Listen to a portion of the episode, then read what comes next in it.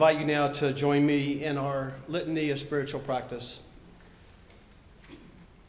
When all was darkness, God created light and called it good.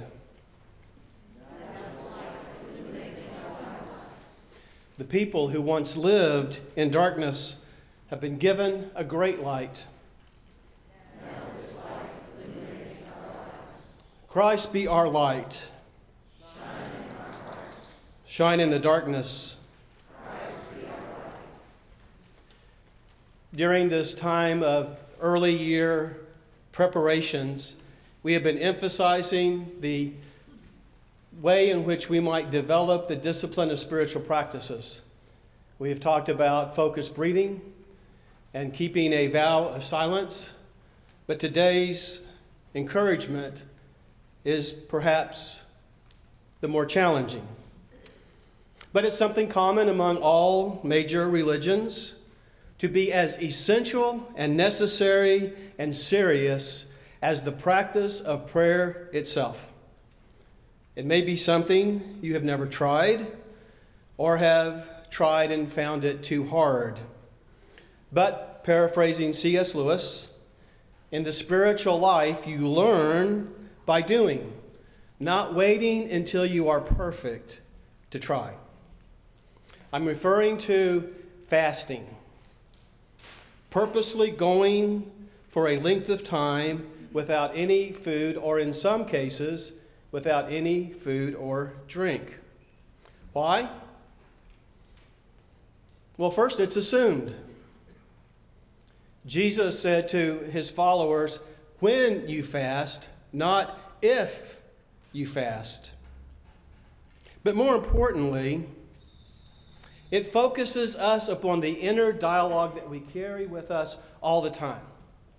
This running conversation that we have with ourselves and sometimes with God, helping us manage our lives and taking control of it, and recognizing that in a world with so many options and so many choices, we can be bombarded by all the different decisions that we are asked to make.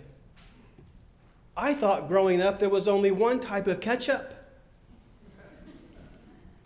And for most of my life, only one type of cola, even though a few places had other types of cola. It was just cola. Or, folks from Mississippi, soda, right?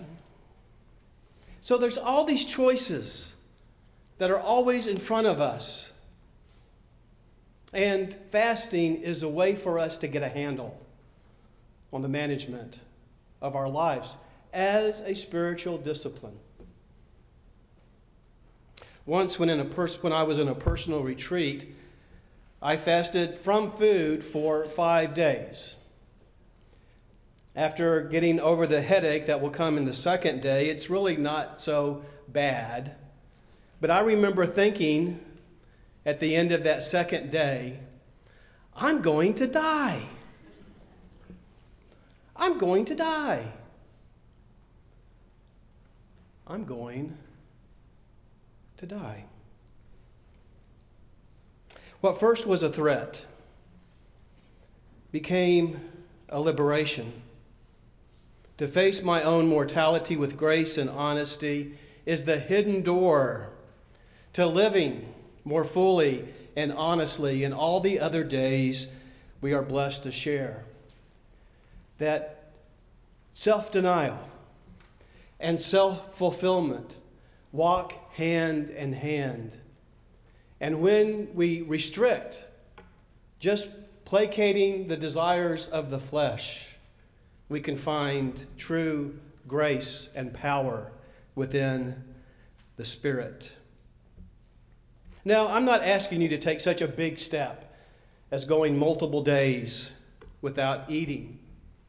In fact, I would say if you want to try this, that you would start small. Skip lunch, or breakfast and lunch, or dinner and breakfast. Some find health benefits by practicing intermittent fasting. And there's plenty of information on the internet if you want to check out what it means on a regular basis to what I often call in practicing it, not eating, but rather just waiting to eat. Because I know I will eat. That's without question. So I'm not eating. I'm just waiting before I start to eat. During my 5-day experience, I allowed myself fruit juices. So you're in control. Pray about what you might do and how you might practice a way to pray and fast. Yes, you should remember other health considerations, but keep it secret. Don't make it about spiritual bragging or complaining. Oh, I'm fasting today, aren't I holy? Just you and God. A secret you are keeping between you and the one who loves you and grants you your daily bread, the one who calls you more deeply into a life flowing with grace until our only life is returned back to its source, its true source, and its true security forever.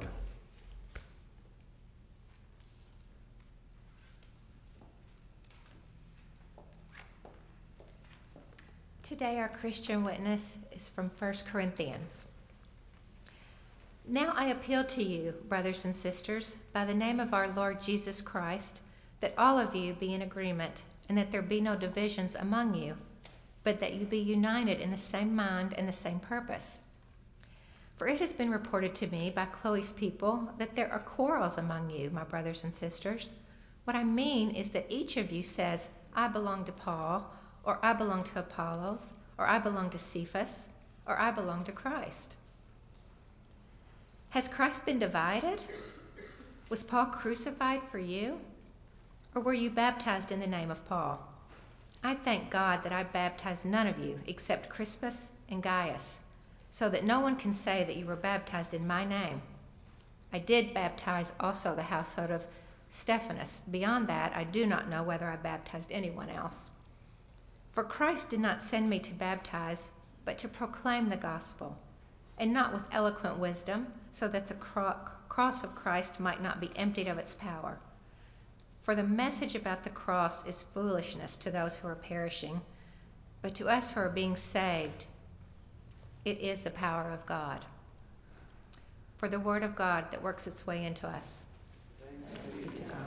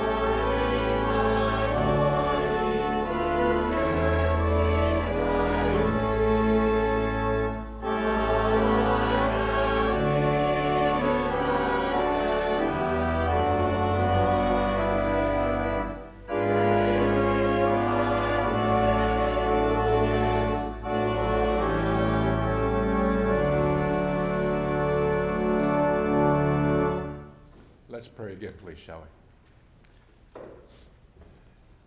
Dear God, we draw great comfort from the idea that there is no shadow of turning with Thee. That when we look, when we seek, when we ask, when we knock, that You are there. And You're there even when we can't seem to open our eyes wide enough to see You. Thank You for Your faithfulness to us, for Your persistence with us, for Your perseverance with us, for never giving up on us.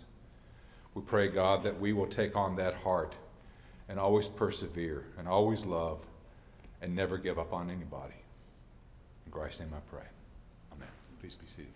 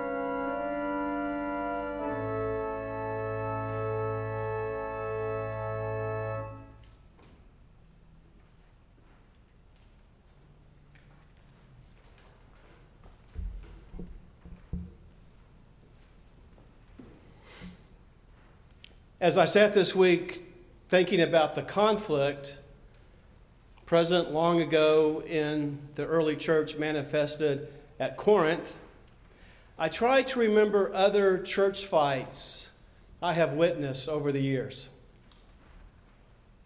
When I was a youth, my church was involved in a heated debate about our widowed pastor, who was currently dating a woman who was divorced. What if they get married? Could he even be our pastor while dating her? And if I had stayed there, I would have been looking at a career change for sure over time.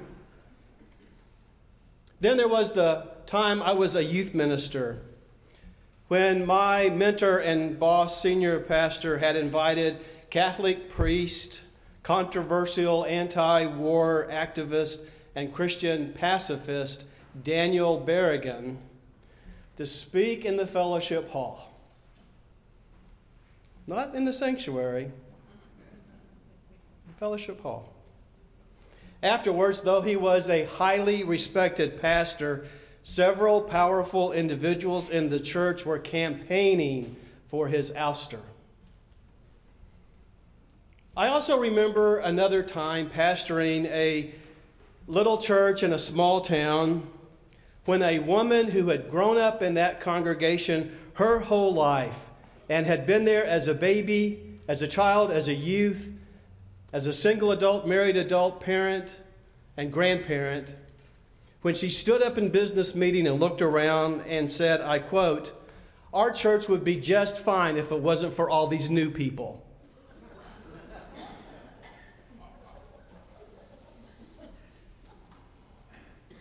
Christians are not perfect, and neither are the places they worship and attend. I want and hope and pray for the church to be a safe place, a shelter against the harsh realities of the judging and negative world all around us. I'm blessed.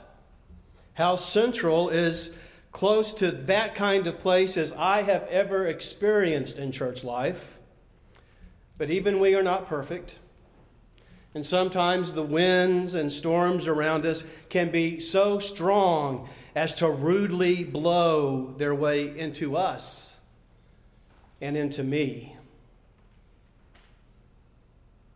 Even in our scriptural reading today, you will notice this same frustration out of the former Saul of Tarsus, now Paul, the groundbreaking apostle helping forge the new Christian movement, offering us, quite honestly, a less than artful and really one of the most awkward reflections found within the Holy Record. Maybe you giggled when you heard it. Paraphrasing, I really don't know why you're dragging my name into your mess. I mean, I only baptized Crispus and Gaius, so don't blame me. Oh, wait a minute. I did baptize Stephanas and his household, but that's it. As far as, well, as far as I can remember, you know, there may have been one or two that I've forgotten. Now, doesn't that make you feel special? Even the great St. Paul, quoted throughout Christianity as much, if not more, than Jesus himself, can get a little tongue-tied.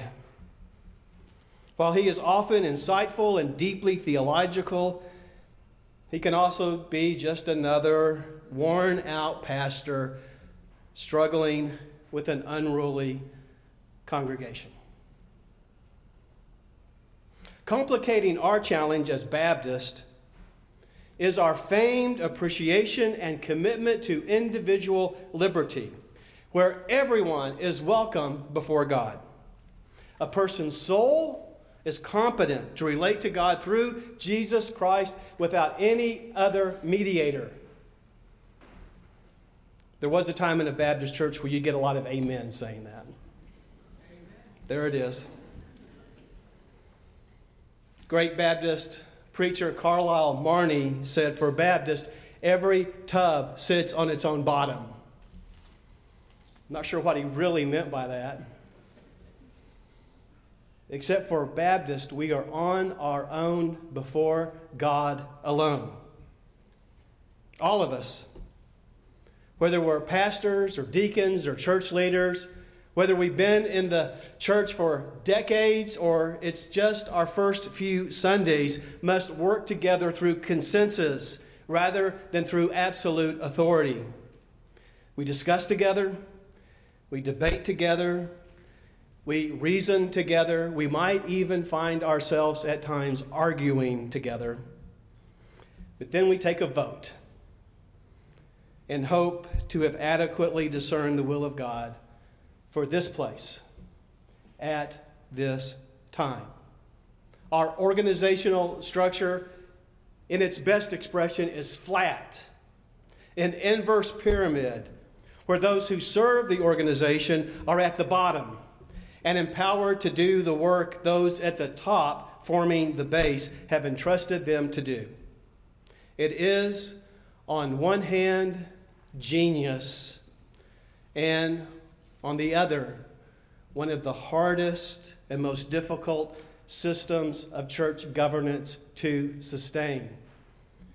Why are there so many Baptist churches? Not only in the South, but here in our own town. It's because you are free before God to congregate yourself freely. Now again, we do a pretty good job here. But I'm the first to say we are not everyone's cup of tea, and that's okay.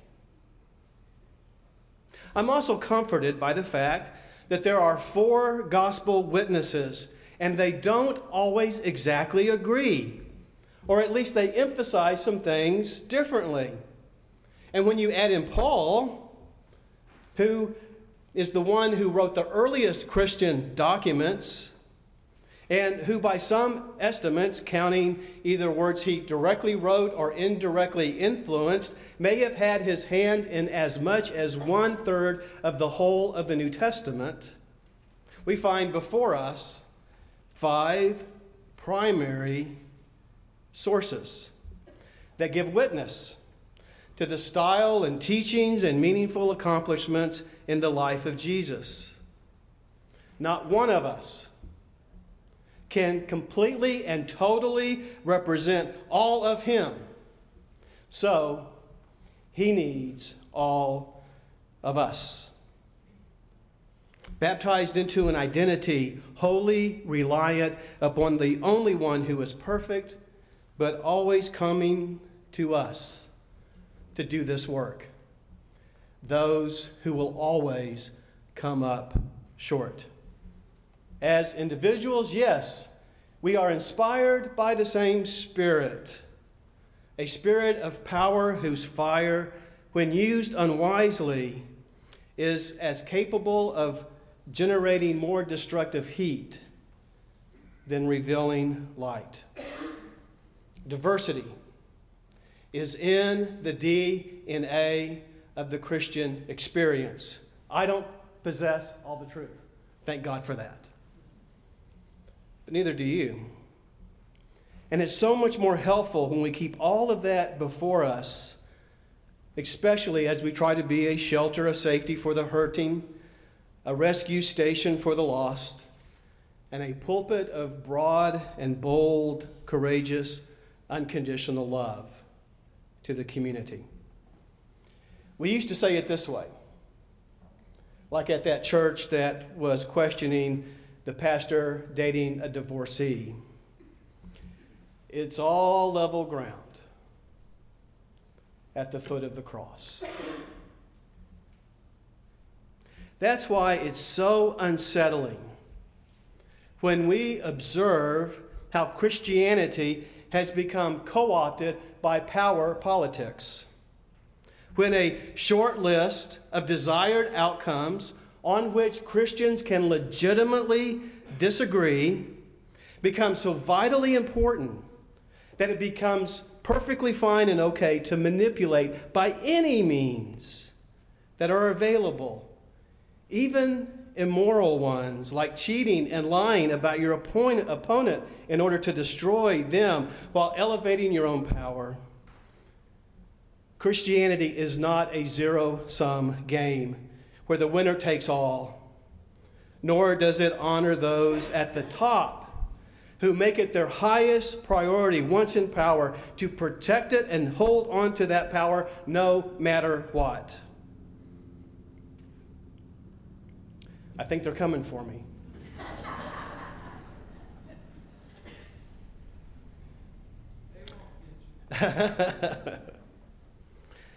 And all of this is so highly deceptive because many of these Christians might use the vocabulary of piety and employ familiar images of our faith, who upon closer inspection are actually using a system that has no faith in it at all other than yourself. An identity for nothing higher or more except one's own selfish will that I can impose upon everybody else. A reliance, not upon God or conditioned by God's revelation of the Word made flesh, but upon the love of power for power's own sake. So Paul says, in this mess of messy humanity, wait a minute. There's another wisdom, a deeper and more mysterious wisdom, only attractive to those who can perceive it. It is a wisdom so elusive that it will appear like foolishness to everyone else in the world. It teaches a discovery only by letting go. A fulfillment only possible by giving up. A joy experienced by making other people more important than yourself. A resurrection only attainable when you face down death and work your way through it, not around it. Where a different class of words become the theme of our song that we sing. Words like mercy and forgiveness and sacrifice and humility. This is our true identity, given in the name of the one in whom we have been baptized. He surrendered his life for us so that we might surrender our bodies into the water and into the greater goodness of a God who loves the world equally, holding to the wisdom found only in the shadow of the cross, and renewed with a mercy and forgiveness in the simplicity and shelter of a humble meal with our common friends, and in the Lord who invites us to his table.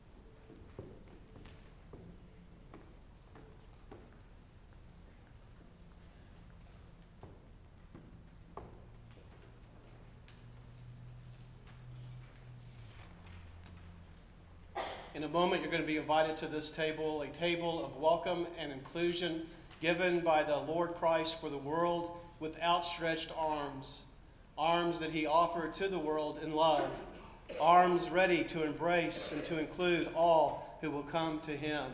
This invitation is the Christ who has saved the world that you are invited to participate in.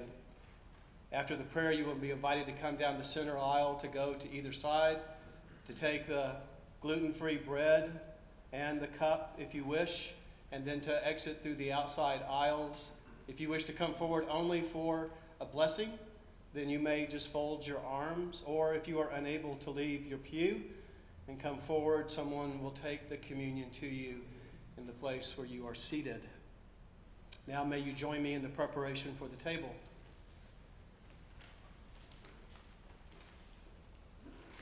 God, you have set the table. You have filled our glasses. You have filled our plates.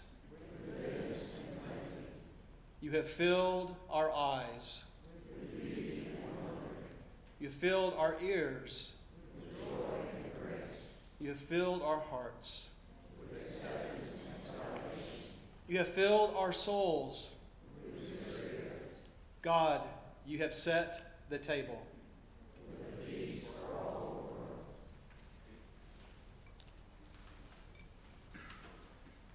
Now we give thanks to the Lord Jesus Christ that on the night of his arrest and betrayal, he took bread, he broke it and blessed it and gave it to his disciples saying, "This is my body broken for you."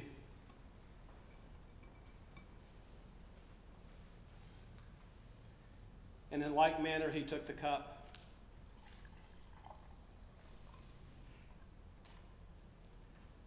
Saying, "This cup represents my blood shed for you for the forgiveness of sins. As often as you drink of this cup, you remember my death. You proclaim my resurrection. You await my coming glory." Let us pray. Gracious God, pour out your Holy Spirit upon us and upon these gifts, that the bread and the cup may be the communion of your church, one with the body of Christ, seeking to live as the body of Christ into the world, through Christ, with Christ, in Christ, in the unity of the Holy Spirit, and in the power of Almighty God, now and forever. Amen.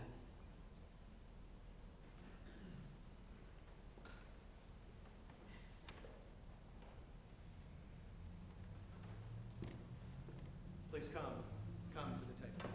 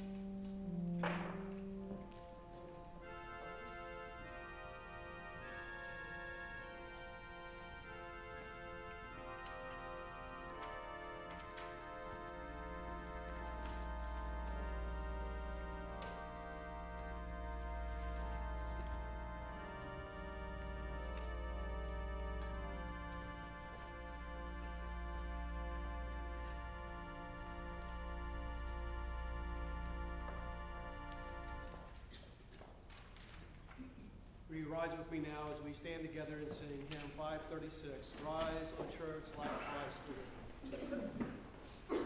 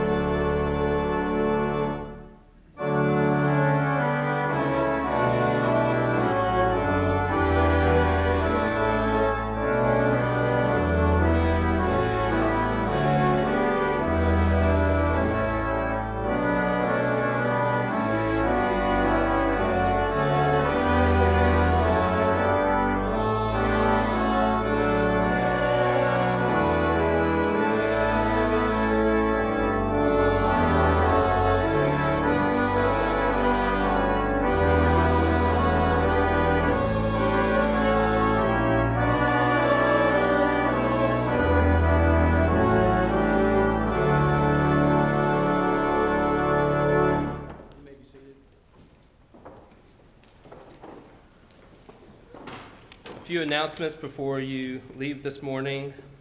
We have a book group that is starting a book. What is the name of it? Everything Belongs. And it is out there at the table. You can purchase it there or you can purchase it on your own. Aaron will answer any questions or hesitations that you might have about joining the book group or reading this book. And he is waiting right now, ready for your questions. They will meet a couple of times, so go ahead and get the book, start reading it, and join those conversations as they happen throughout the spring. There's a lots of other things at the sign-up tables. If you are a youth or a youth parent, please stop by that table and make sure your name is down for the missions retreat weekend, as well as for passport camps happening this summer. Also this week is a watercolor workshop. If you're into painting with watercolors or interested in painting with watercolors, Come by and check that out. There's lots of other things happening at the sign-up table. On your way out, please drop a few dollars into our benevolence offering. There's an offering plate right there on the door, at the door as you exit.